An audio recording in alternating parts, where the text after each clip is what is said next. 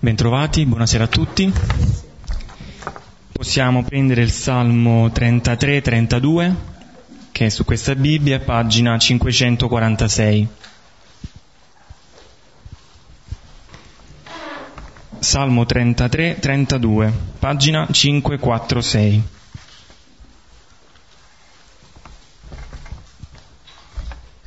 Lo preghiamo lentamente e a cori alterni.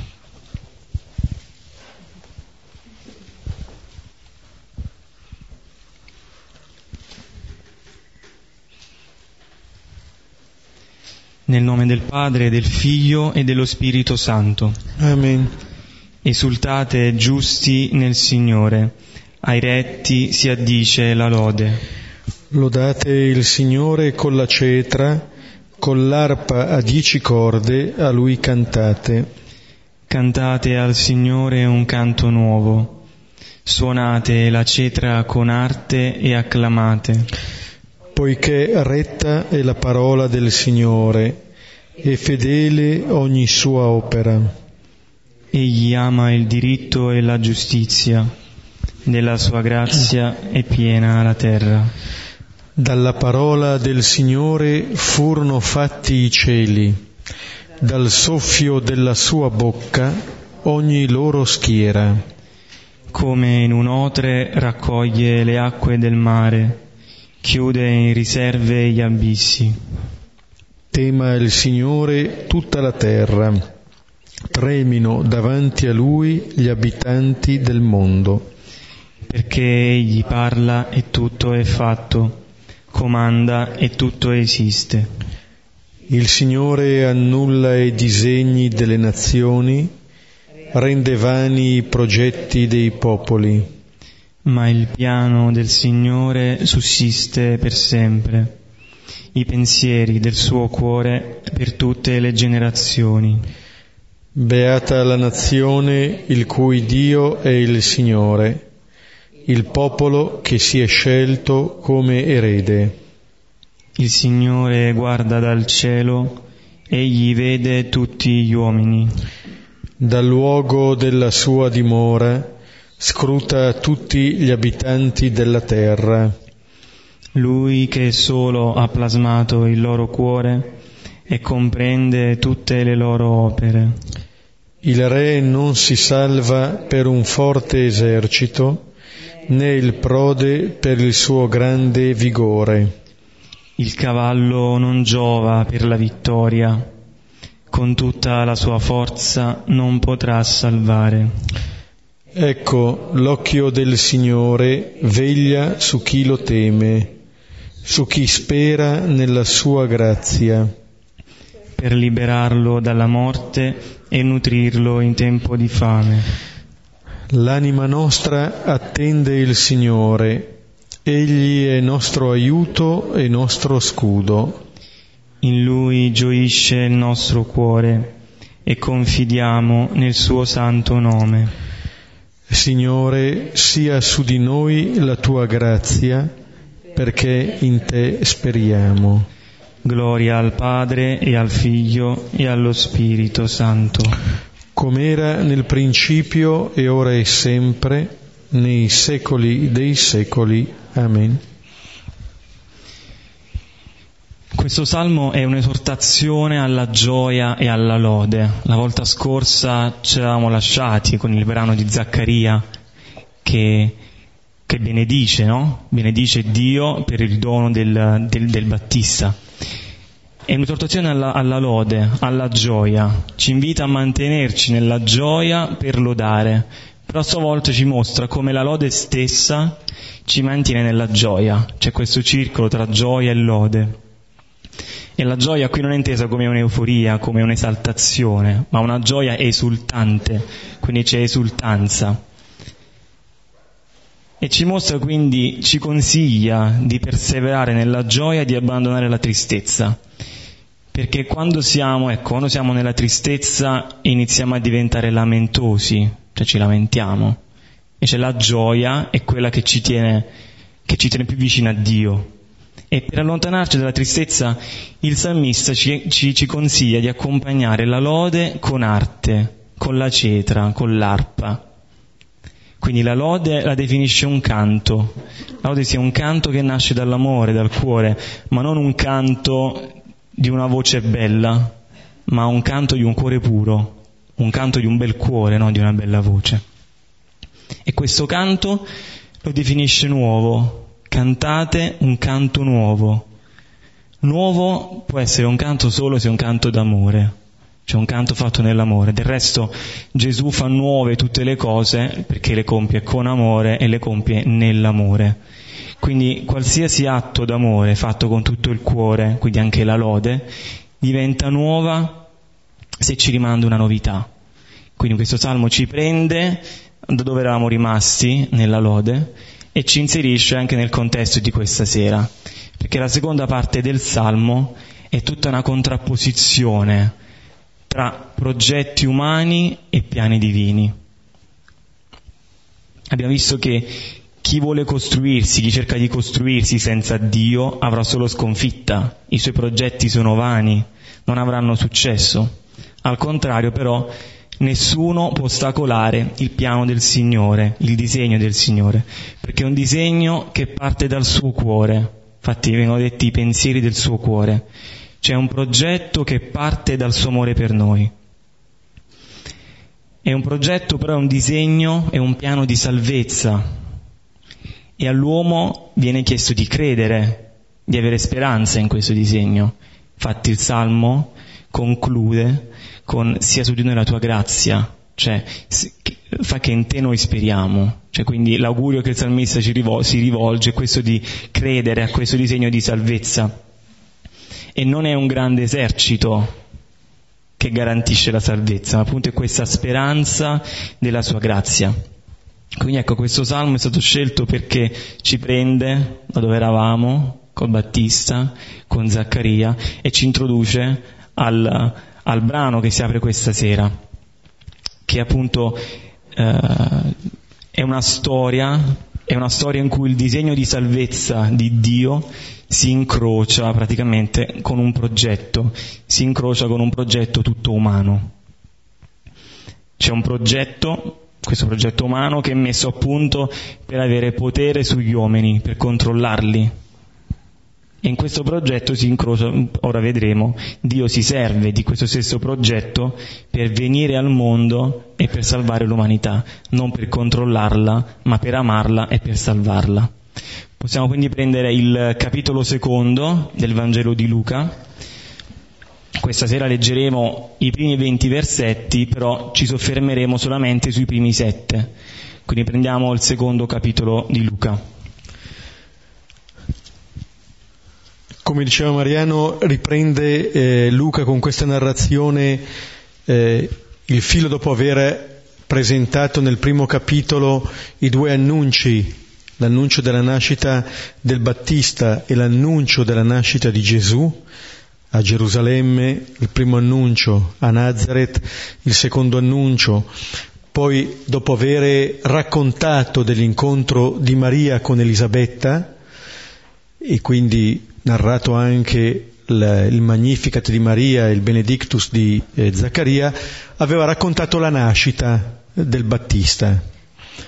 Questo grande avvenimento attraverso il quale ci eravamo soffermati soprattutto sulla imposizione del nome del Battista, Giovanni, una novità, si parlava anche adesso di novità, che sottolinea il fatto che Zaccaria rientra in sintonia con la parola del Signore. E Zaccaria, che era rimasto muto all'annuncio dell'angelo per non aver creduto, ritrova la parola. Come dire che Zaccaria finalmente si riapre l'orecchio all'ascolto e quindi può sciogliersi il nodo della lingua. Quello che avviene per Zaccaria ed Elisabetta è questa grande novità che riempie di stupore le altre persone, e terminava il primo capitolo con una descrizione sommaria della crescita del Battista, dicendo che appunto vive in regione deserte fino a quando si manifesterà a Israele. Lo ritroveremo più avanti nel Vangelo di Luca.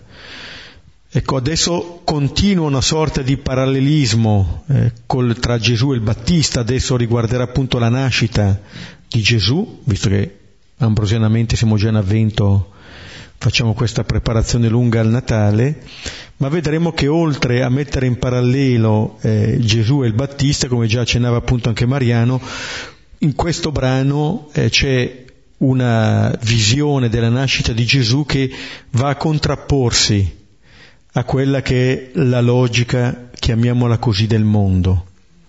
Allora da un lato c'è questo figlio di Dio che è figlio dell'uomo, dall'altro lato c'è una grandezza umana che apparentemente giunge al suo potere massimo. Ascoltiamo. Ora avvenne in quei giorni, uscì da Cesare Augusto un decreto di scrivere tutta l'Ecumene. Quell'iscrizione prima avvenne mentre Quirino governava la Siria, e andavano tutti per iscriversi, ciascuno nella propria città.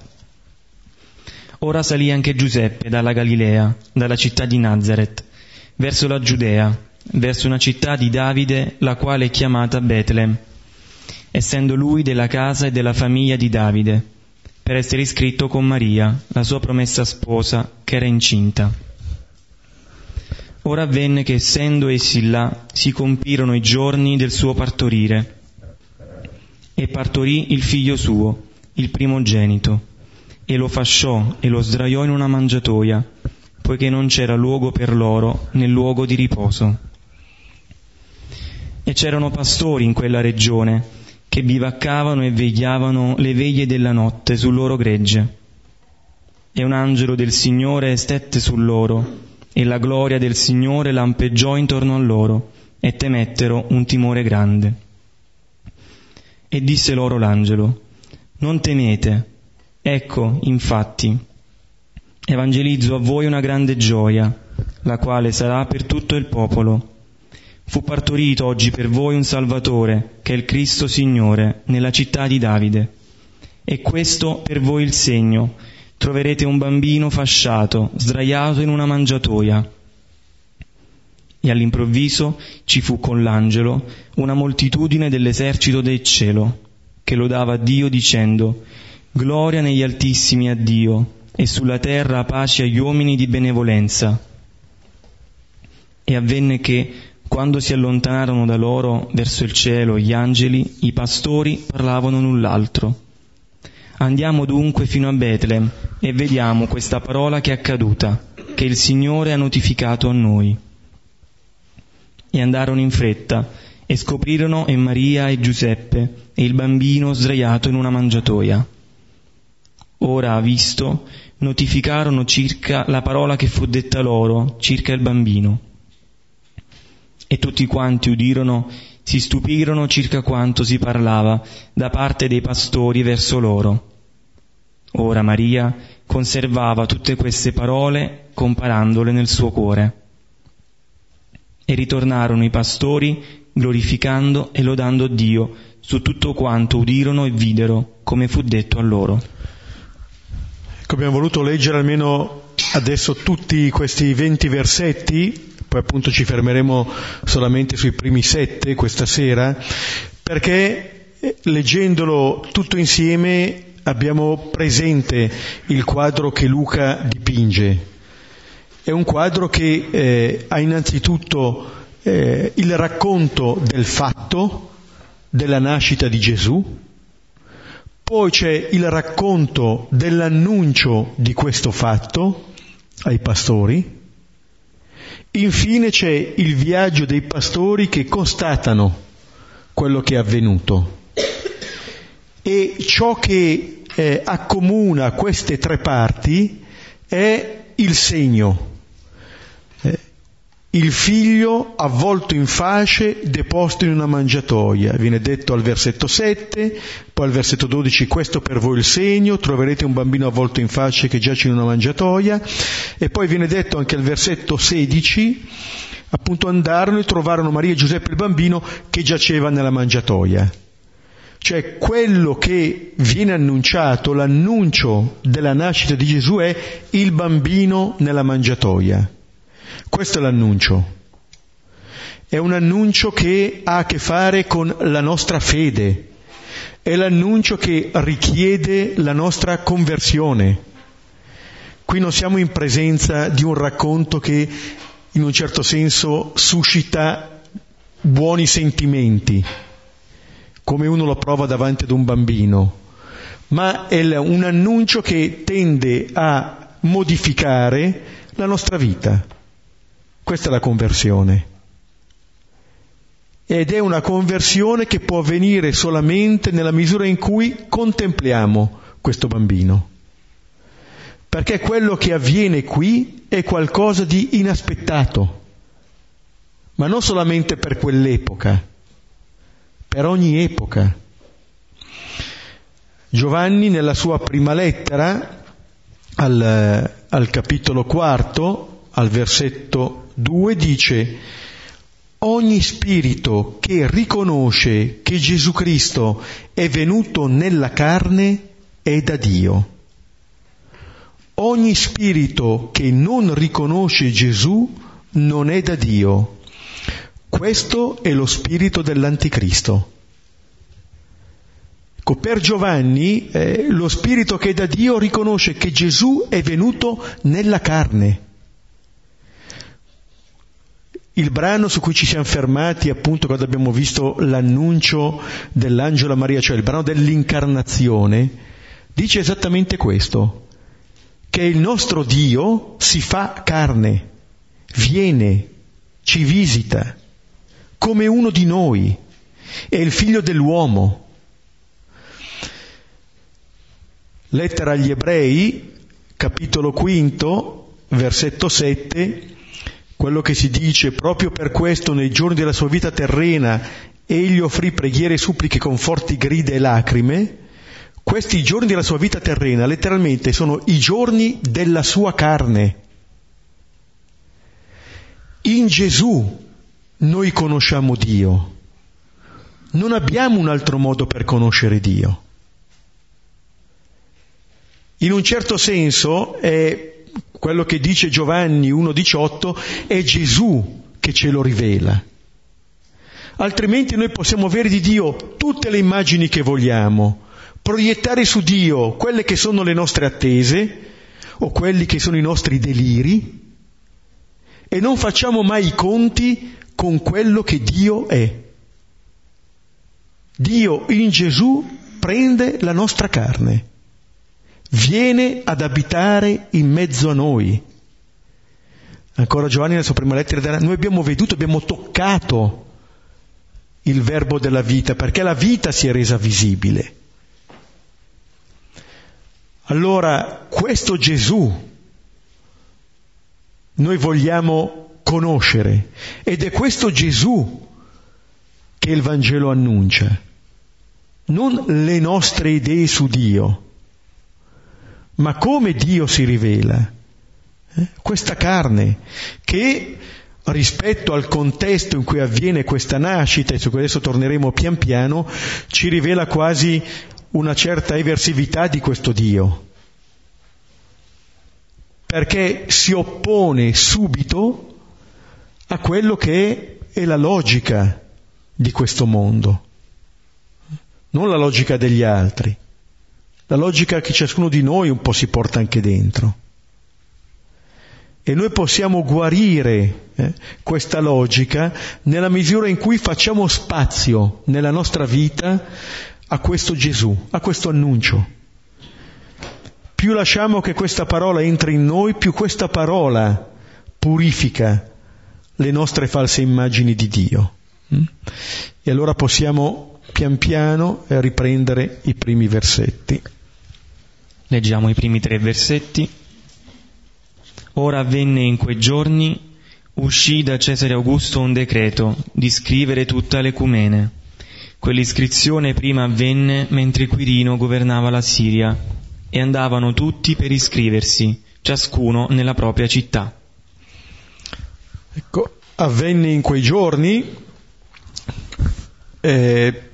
Luca tiene molto a descrivere le situazioni storiche, concrete, in cui avviene la nascita di Gesù. Certo, ci sono delle imprecisioni probabilmente di date sul censimento, ma Luca dà le coordinate geografiche, le coordinate temporali, per dire che questo Signore viene in questa storia e noi lo possiamo incontrare solamente nella nostra storia. Gesù non è un'idea, non è una dottrina. Gesù è una persona che viene, che nasce in questo mondo come nascono tutti i bambini del mondo, in un mondo che è quello che è. Il Signore non aspetta tempi migliori per incarnarsi e per nascere, non si sarebbe mai incarnato, non sarebbe mai nato, ma viene in questa storia per com'è. Addirittura qui c'è anche il richiamo a Quirino che governava la Siria. Ogni tempo è quello giusto, così come questo tempo era quello giusto. In quei giorni, sono i giorni in cui l'imperatore decreta questa iscrizione, questo censimento. Cioè sono i giorni in cui il potere dell'uomo vuole manifestare se stesso, vuole esaltare se stesso. E il censimento è esattamente questo, il contare, il contarsi. Certo, si sa il motivo del censimento, fondamentalmente le tasse e poi l'esercito. Però l'aveva fatto anche Davide ai suoi tempi il censimento, e ne aveva portato le conseguenze. Questo contarsi, questo vedere quanti siamo, come siamo, è l'esaltazione del potere dell'uomo, che è il potere sempre dell'uomo sull'altro uomo, perché questo è il nostro modo, è il modo mondano di concepire il potere. Cioè è il modo che io vivo di dominare sugli altri. Questo è il potere secondo l'uomo. Questo fa Cesare Augusto, l'Augusto di turno, che conta tutta quella che è la terra abitata e che avviene in questa storia qui. Allora, il fatto che la nascita di Gesù avvenga in questo modo, in questo tempo, in questo luogo, ci dice che quanto sta avvenendo qui è ciò che siamo chiamati a vedere realizzato in ogni tempo. Appunto, non si aspettano tempi migliori, eccetera, ma la nascita di Gesù diventa normativa per quanto riguarda la nostra fede. Perché lo vedremo, non è che Gesù nasce così, però poi che cosa? Però poi diventerà l'imperatore di turno? No. In un certo senso il modo con cui Gesù nasce è il modo con cui Gesù vive, è il modo con cui Gesù muore.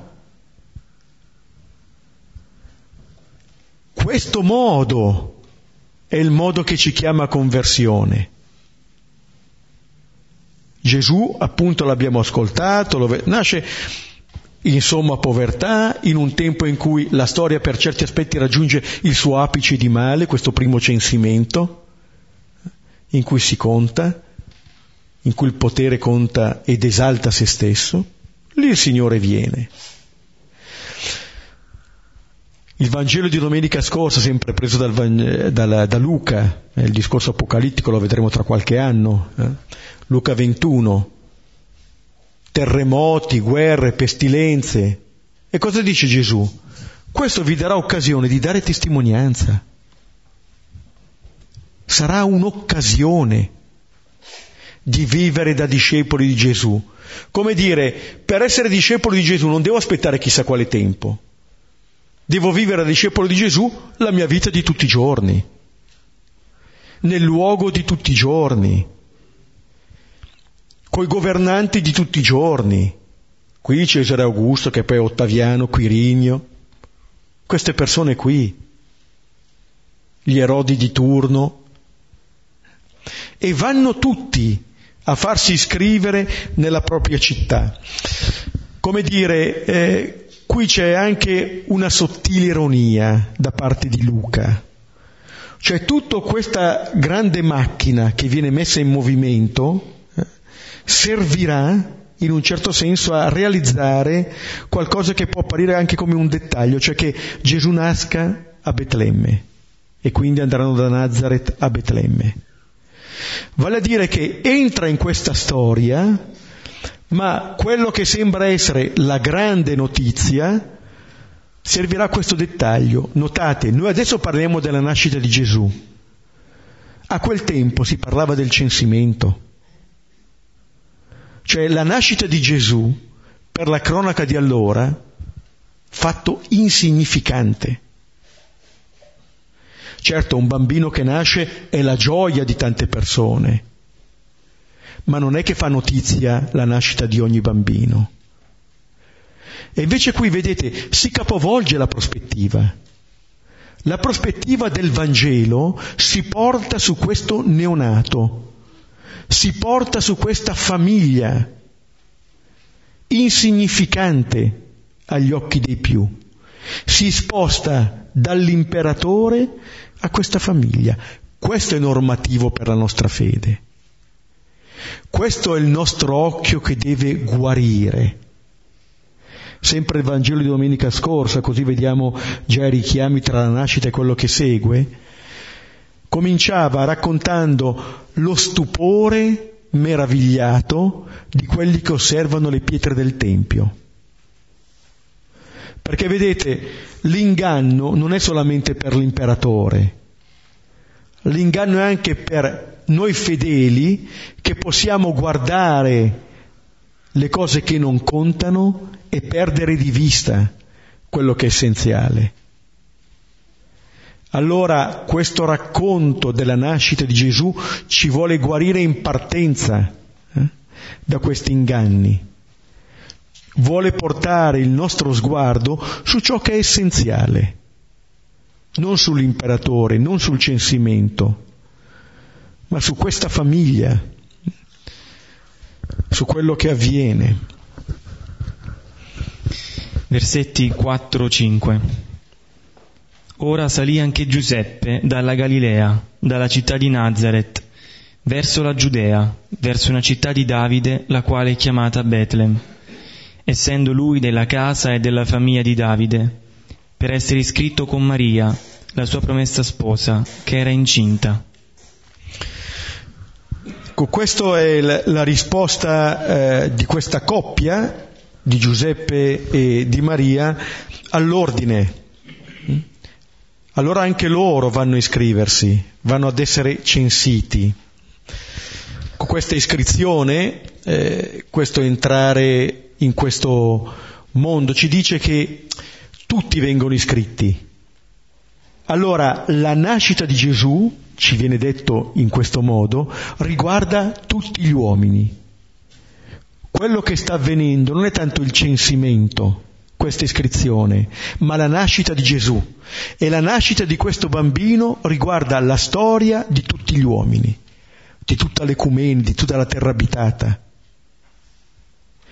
Questo Gesù che entra in questa storia non per condividere, per sposare questa logica di male, ma perché in questo modo entrerà a sconfiggere il male dall'interno di questa storia, non da fuori.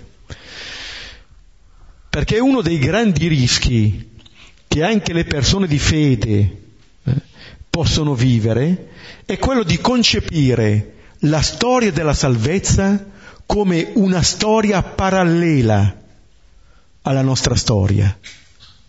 Cioè c'è la storia di tutti i giorni e poi c'è la storia della fede, del mio rapporto con Dio, arrivando quasi poi, estremizzando, allora posso giustificare chissà tutte le cose che avvengono in questa storia perché tanto io viaggio ad un altro livello. No, il nostro Dio è un Dio che si incarna, il nostro Dio lo incontriamo nella storia, lo incontriamo nelle nostre giornate, Lo incontriamo nelle relazioni, lo incontriamo nelle cose che facciamo, nelle situazioni. E questa parola che ascoltiamo, in cui anche qui lo incontriamo, ci aiuta a riconoscerlo presente nelle nostre giornate, altrimenti viviamo una fede schizofrenica, che appunto pensa di conoscere il Signore, però poi la vita va... Certo, il Signore dice tante cose buone, però il mondo va così, E invece no. Gesù entra in questa storia con la sua carne e vive questa storia in pienezza. Allora anche Giuseppe e Maria si inseriscono in questa storia e partono da dove? Dalla Galilea, da Nazaret, dove avevamo visto era avvenuto l'incontro tra Gabriele e Maria. Da quel luogo, da quella regione, da lì si parte, appunto per andare a Betlemme, perché si realizzi la promessa di Dio a Davide, nel secondo libro di Samuele, al capitolo 7. Il frutto delle tue viscere metterò sul tuo trono. La promessa si compie. Allora, questo fatto, che Gesù nasca a Betlemme, ci dice che la parola di Dio si compie, nei tempi che Lui sa, ma si compie. E si compie così perché è vero che andando a Betlemme allora Gesù nasce in quella che è la città di Davide. Primo Samuele 16 racconta esattamente questo, la scelta di Davide.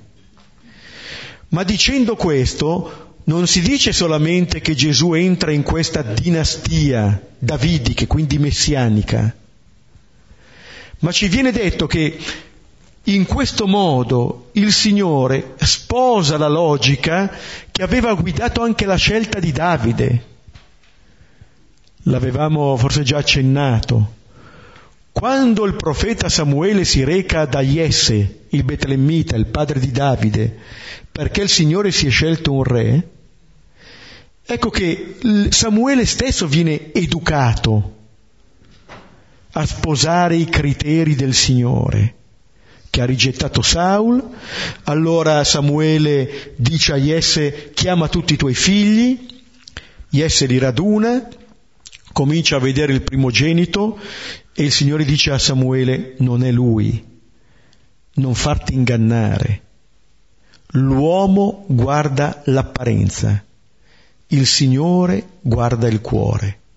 Non è il primo, non è il secondo, non è il settimo. Allora dice: sono qui tutti i tuoi figli? No, rimane il più piccolo che sta a pascolare il gregge. Chiamalo, lo chiama e appena Davide arriva, ungilo, è lui. Questo è il criterio. La scelta di Dio si posa su chi? Sul più piccolo, su quello che suo padre non considera. Questo diventa normativo. Questo vale per Davide, questo vale per Gesù, questo vale per la Chiesa, questo vale per ogni credente. Perché vedete, lo spirito del Cesare Augusto di turno vale per tutti noi. Lì cos'è che colpisce? Il contare, l'essere qualcuno, l'aver potere su qualcun altro. Qui cosa vale? Ma qui vale l'essere nella piena verità con se stessi.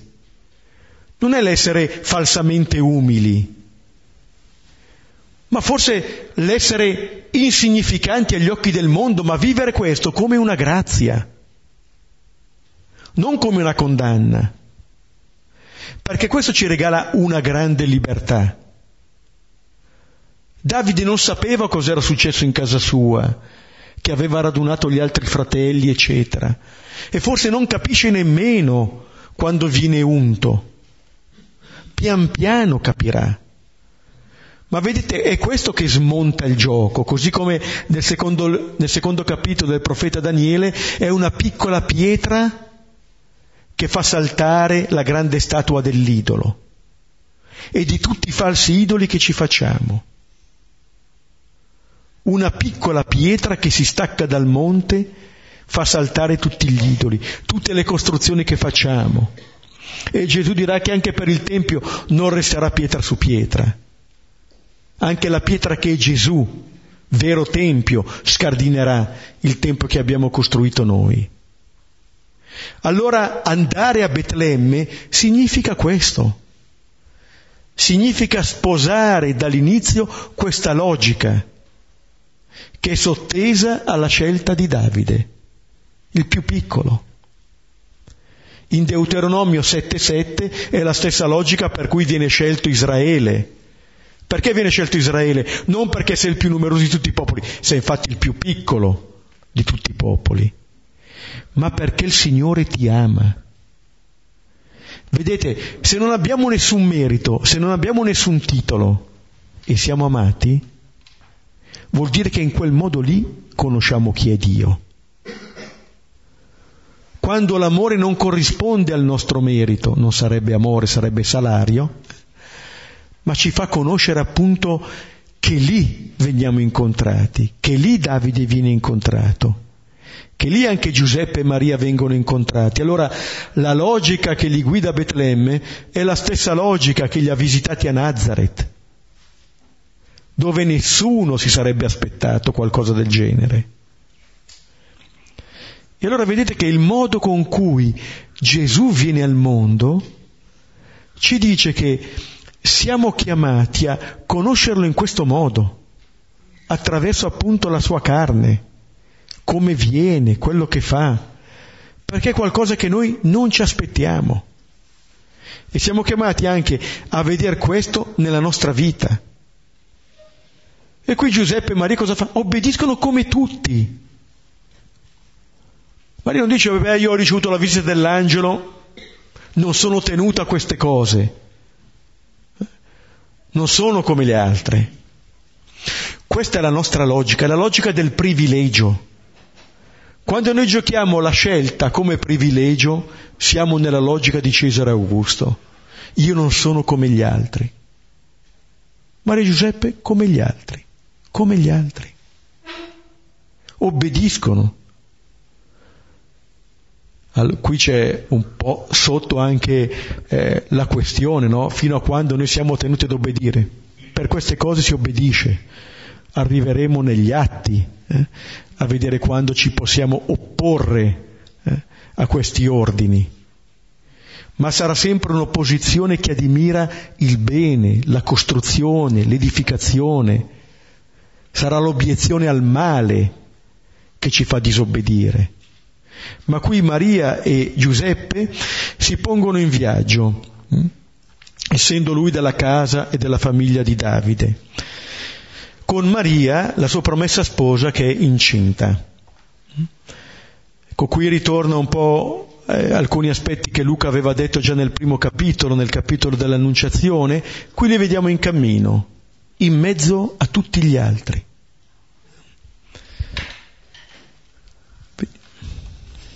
Versetto 6. Ora avvenne che, essendo essi là, si compirono i giorni del suo partorire. Ecco, ora avvenne che, essendo là, coordinate di tempo, di luogo. Sono là, sono a Betlemme. E si compiono i giorni. Cominciava questo brano col dire avvenne in quei giorni. Sono i giorni di un compimento. Questo è il modo con cui Luca guarda quello che avviene. Cioè, quanto sta avvenendo è un compimento e sarà un continuo compimento. Per dire, anche nell'arresto di Gesù ci sarà un compimento.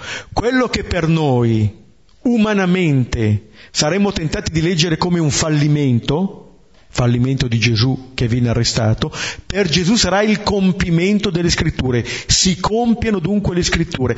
Qual è il compimento allora? Che Luca già da qui fa intravedere, nella nascita di Gesù, il compimento e la consegna di Dio nelle nostre mani. Questo è il compimento. Si compirono per lei i giorni del parto. Per Dio il compimento della sua storia è il suo donarsi nelle nostre mani. Vedete, è un compimento che si oppone in maniera veramente diametralmente opposta a che cosa? Al compimento del potere dell'imperatore. Il censimento, l'iscrizione, ha esattamente questo di mira. L'avere un po' tutti nelle proprie mani, il dominare. Il compimento di Dio è quello di mettersi nelle mani. Così Dio realizza il suo progetto, consegnando nelle nostre mani la carne di suo figlio. Perché quello che si compie è questo. Non è un'idea più bella o più forte di un'altra idea. Le idee non salvano nessuno, anche se ce le abbiamo belle. Quello che salva è questo, la carne di Gesù. E quello che avviene, avviene attraverso il parto di Maria. In un certo senso, il suo sì al momento dell'annunciazione, che precede appunto questo dare alla luce il figlio, ci dice che Dio può venire al mondo solo attraverso di noi, non ha un'altra via. Non viene chissà in quali modi magici.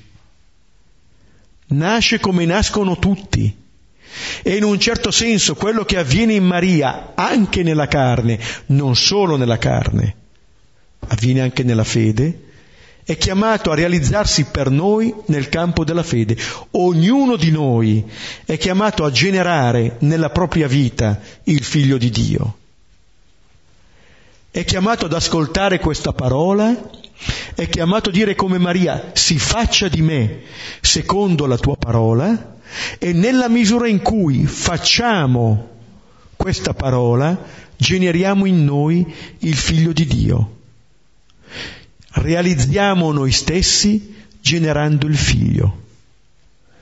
Il Vangelo di questa sera, il finale capitolo 7 di Matteo, nella liturgia eucaristica diceva esattamente questo. Non chi dice Signore, Signore. Potremmo tradurre: non chi ha grandi idee nemmeno su Dio, ma chi fa la volontà del Padre mio che è nei cieli. Ecco, chi compie questa parola genera il figlio, diventa figlio in questo figlio. E allora Maria sperimenta questo, genera che il suo creatore, genera il suo Dio.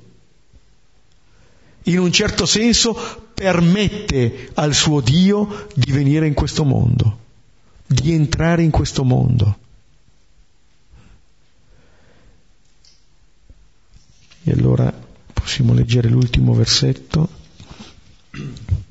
E partorì il figlio suo, il primogenito. E lo fasciò e lo sdraiò in una mangiatoia, poiché non c'era luogo per loro nel luogo di riposo.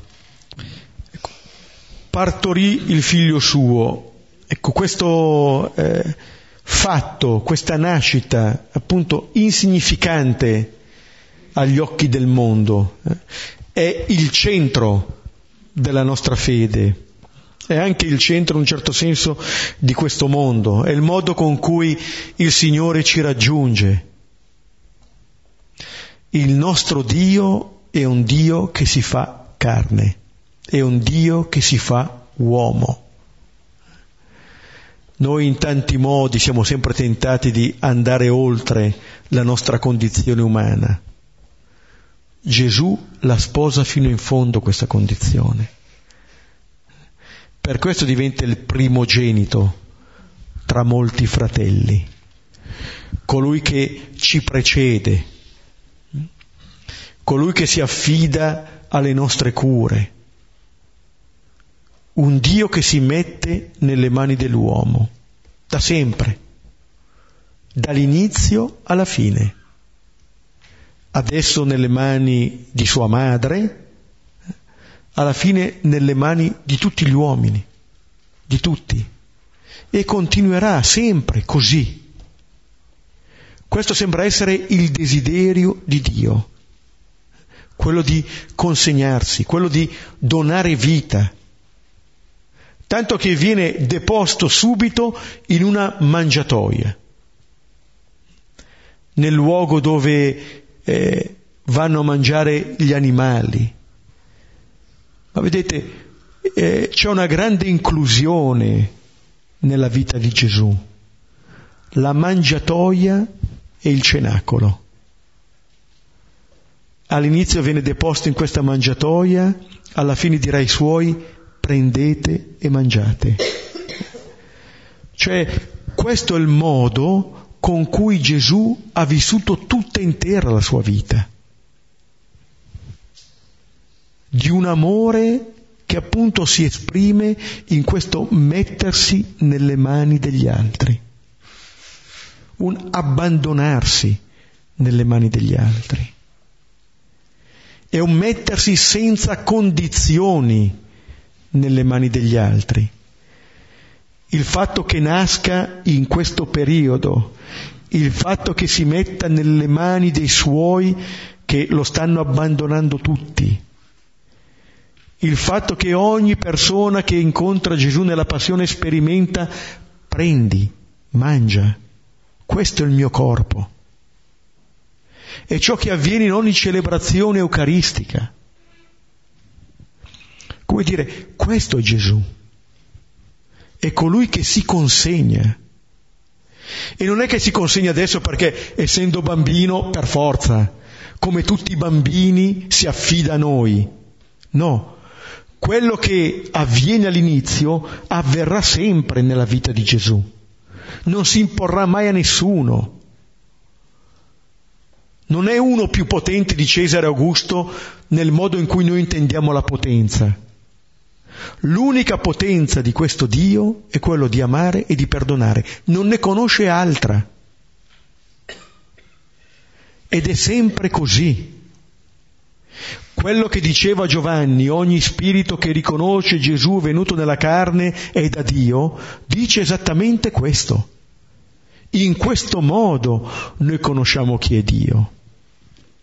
E allora, se è vero che viene sdraiato in una mangiatoia e poi si congeda dai suoi nel cenacolo, ma viene anche detto che lo fasciò e lo sdraiò. Sono termini che, non nella loro precisione, ma nel senso che danno, richiamano esattamente quanto avverrà alla fine. Qui avvolto in fasce, là avvolto in un lenzuolo, qui deposto in una mangiatoia, là deposto in un sepolcro. Allora ci accorgiamo che chi scrive i Vangeli davanti a sé ha il mistero pasquale di Gesù. Ed è alla luce di questa Pasqua che si rilegge ogni istante della vita di Gesù. Sant'Ignazio, nel libro degli esercizi, al numero 116, quando sta narrando appunto la Natività, dice: guardare, considerare quello che le persone fanno, Maria, Giuseppe, il bambino. Guardare e considerare quello che fanno, com'è camminare e darsi da fare, perché il Signore venga a nascere in somma povertà, e dopo tante sofferenze di fame, sete, caldo e freddo, ingiurie e oltraggi, muoia in croce. E tutto questo per me. Vedete come lega nella Natività la morte in croce. È un unico grande mistero quello che avviene, un unico grande mistero. Qui noi stiamo contemplando non solo la nascita di Gesù, ma la nascita, la passione, la morte e la risurrezione di Gesù. Questo viene narrato in questo capitolo. Qui nasce il primogenito, che non si vergogna, dice Ebrei 2,11, di chiamarci fratelli. Questo è il primogenito che ci precede, di questo Dio che si mette nelle nostre mani. In un certo senso è già raccontato qui tutto quello che avverrà, non solo da parte di Dio, ma anche da parte nostra. Noi da un lato siamo chiamati come Maria a dare ascolto a questa parola, a generare e a dare alla luce il Figlio di Dio in noi e ad accoglierlo. E il fatto che nasca così, che venga raccontato, da là ci dice che non c'è nulla di straordinario, ma in un certo senso è proprio questa la straordinarietà del nostro Dio, che viene così.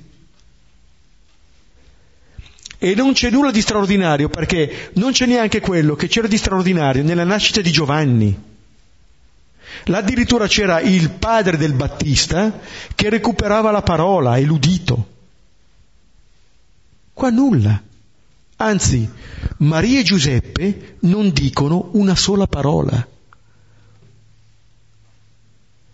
C'è un mistero di silenzio in cui siamo invitati a contemplare quello che avviene. Prima di dire qualsiasi parola c'è questo silenzio. Giuseppe non dirà mai nei Vangeli non c'è nessuna parola di Giuseppe, ma qui non c'è nessuna parola nemmeno di Maria. Come dire che non ci sono quasi parole umane per descrivere quello che sta avvenendo. Neanche parole di lode. E infatti la prossima volta vedremo che le prime parole saranno degli angeli. Saranno necessarie delle parole del cielo, e saranno parole che permetteranno poi alla terra di esprimere anche parole umane, quelle dei pastori. Ma all'inizio c'è questo silenzio. C'è questo silenzio di fronte a questo bambino che nasce. Questo è il Salvatore. Quello che nell'Esodo viene descritto un po' come la nascita di Mosè. Era un fanciullino che piangeva, il liberatore, un fanciullino che piangeva. Qui il Messia, questo neonato. Questo è il nostro Dio. Dio nessuno l'ha mai visto, dice Giovanni. Il Figlio di Dio, Gesù, che è nel seno del Padre, Lui ce lo ha rivelato. E quando vediamo anche questo bambino, noi vediamo il Padre, noi vediamo Dio. Quello è il nostro Dio. Come vedete, questo brano che nasce col censimento, con l'autoesaltazione dell'imperatore, termina con questo bambino qui, con un neonato. Quello che avviene con l'iscrizione lo ritroveremo alla fine. L'unica iscrizione che riguarderà Gesù sarà quella sulla croce. Gesù Nazareno, re dei Giudei, che non sarà più nell'anagrafe di Roma, ma di un'altra anagrafe, quella dei figli di Dio, a cui tutti apparteniamo, di ogni luogo e di ogni tempo. Lì ci attirerà tutti. Allora non saremo in comunione perché il dominatore di turno ci tiene nelle sue mani, ma saremo attirati da quest'altro re che ha un altro trono ben diverso, ma che richiama il trono della nascita. Il legno della croce richiama molto il legno del presepe, come la mangiatoia richiama molto il cenacolo. E allora è una nascita, questa del Figlio di Dio, che richiama ciascuno alla conversione. Il contemplare questo Gesù ci libera dalle false immagini di Dio, ma ci libera anche dall'arroganza dei potenti di turno. Questo Dio che si mette nelle nostre mani ci libera, perché è solamente l'essere amati che ci libera, nessun'altra cosa. altrimenti vivremo sempre nelle nostre paure. È la carne di questo Gesù che ci libera. E termina questo brano dicendo che non c'era luogo per loro nel luogo di riposo. Cioè sembra indicare che è qualcosa che riguarda non solo Dio in Gesù, ma anche Maria, Giuseppe, in un certo senso anche la Chiesa, questa prima comunità. Ma questo non nella logica del rancore, ma forse nella logica della benedizione. Il non contare agli occhi del mondo è una grande grazia. Se leggete la prima lettera di Pietro, vedete che per l'Apostolo la grande grazia è questa, quella di non contare, quella di essere noi stessi perché desideriamo essere così, perché abbiamo conosciuto il Signore, perché lì troviamo veramente la nostra identità, liberati finalmente dal dover essere qualcuno per contare. La nostra verità è nella contemplazione di questo bambino, dove questa contemplazione non è solamente da parte nostra che guardiamo Lui, ma forse la vera contemplazione è lasciarci guardare da quel bambino lì. Perché forse lo sguardo di quel bambino, come lo sguardo del crocifisso, ci rivelano veramente chi siamo. La nostra verità ce la consegna questo sguardo. Allora possiamo fermarci qualche momento, riprendere questi versetti e condividere un po' quello che sentiamo.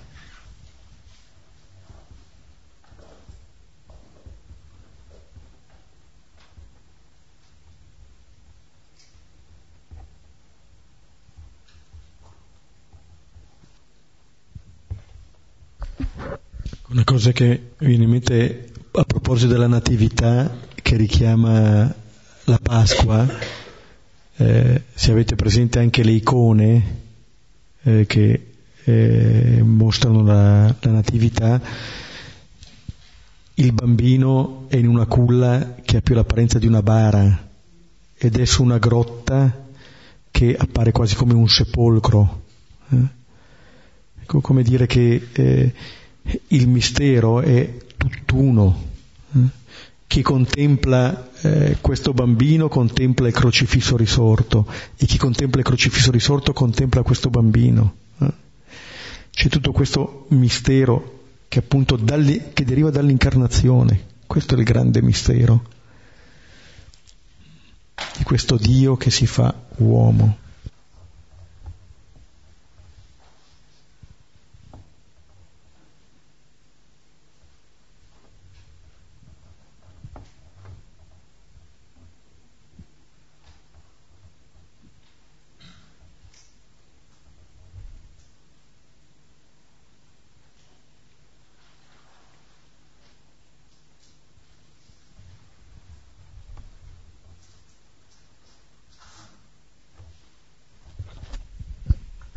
Fermiamo qui, lo prendiamo come un silenzio contemplativo. Andiamo così, poi torneremo ancora. Bene, allora possiamo concludere dicendo insieme: Padre nostro che sei nei cieli, sia santificato il tuo nome, venga il tuo regno, sia fatta la tua volontà, come in cielo così in terra. Dacci oggi il nostro pane quotidiano, e rimetti a noi i nostri debiti come noi li rimettiamo ai nostri debitori, e non abbandonarci alla tentazione, ma liberaci dal male. Amen. Nel nome del Padre, del Figlio e dello Spirito Santo. Ci vediamo martedì prossimo. Buonanotte a tutti.